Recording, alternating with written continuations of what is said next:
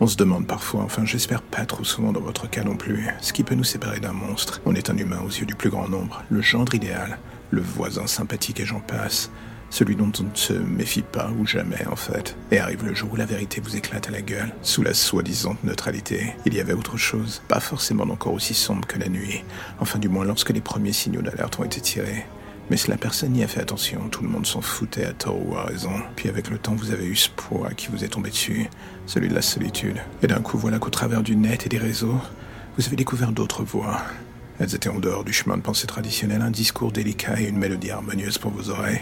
Vous avez pris le temps de vous y baigner, pensant que chacun de ces mots était un remède au vôtre. Dans le fond, est-ce qu'on aurait pu vous en blâmer? Je sais pas. Et le temps continue à passer, les mots s'imprimant dans votre tête jusqu'à devenir une partie de vous-même.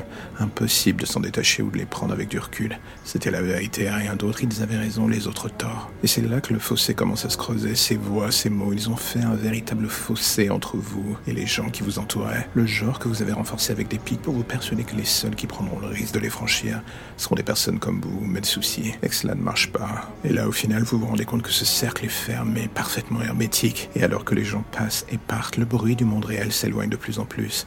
Il n'y a plus que le chant de ces voix qui vous conforte dans votre vision du monde, un monde entretenu par la désillusion ou la déprime, un terrain absolument idéal sur lequel prolifèrent ces voix. Mais cela, il est déjà trop tard pour qu'on puisse vous le faire comprendre à nouveau, vous n'écoutez plus.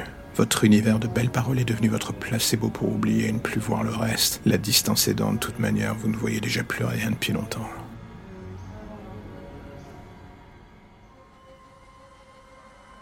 Et voilà, c'est la fin de l'épisode du jour, alors j'ai envie de faire un petit message rapide. Si vous aimez le projet et que vous avez envie de le soutenir, plusieurs options s'offrent à vous.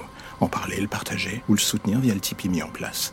Dans les deux cas, que ce soit pour le soutenir d'une manière ou d'une autre, tous les liens pour vous y retrouver sont dans la description de chaque épisode. Impossible de les manquer.